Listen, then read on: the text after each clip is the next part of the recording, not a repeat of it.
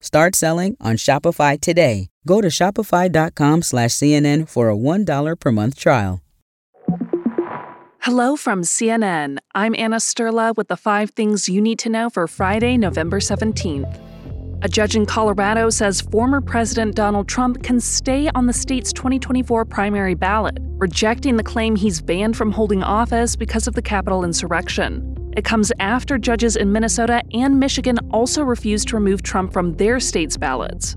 The legal cases in each state against Trump argued that he shouldn't be allowed to hold office under the 14th Amendment's ban on insurrectionists from public office. The judge in today's ruling says Trump did engage in an insurrection, but found the ban didn't apply to presidents. CNN's Evan Perez has more.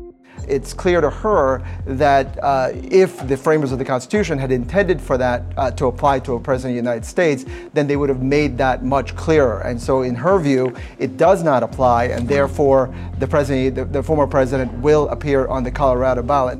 Separately today, House Speaker Mike Johnson said he'll release all Capitol Hill security footage from January 6, 2021, to the public, so long as it doesn't contain sensitive information.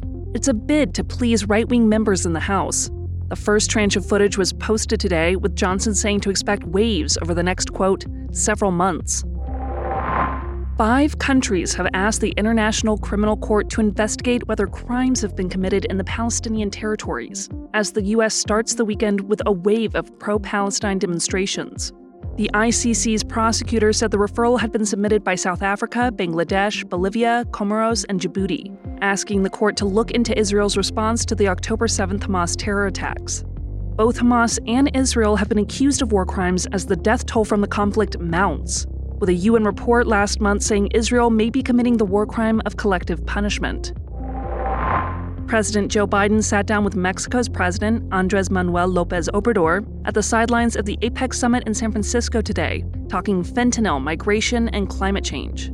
We're working side by side to combat arms trafficking, to combat, uh, tackle organized crime, and to address the opioid epidemic, and including fentanyl. Lopez Obrador said more steps need to be taken to address migration, thanking Biden for opening more legal pathways for migration.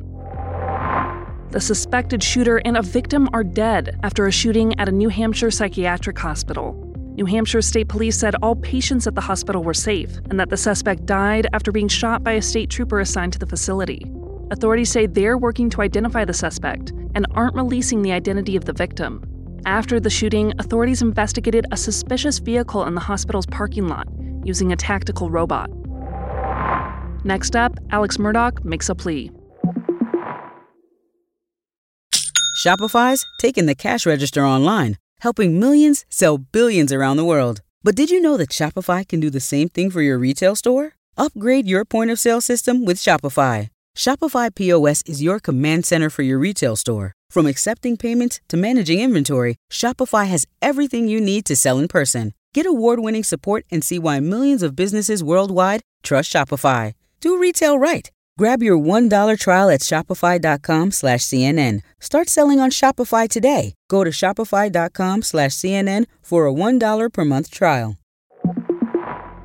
Alex Murdaugh pleaded guilty to almost two dozen state financial charges, including money laundering, conspiracy, and forgery. How do you plead? I plead guilty, Your Honor. All right. It's part of a deal his defense team made with prosecutors, which allows the state to make sure Murdaugh stays behind bars, even if his murder convictions are overturned. Murdaugh is already serving two consecutive life sentences for the murder of his wife and son. That's all for now. I'm Anna Sterla. Our next episode drops at 10 a.m. Eastern.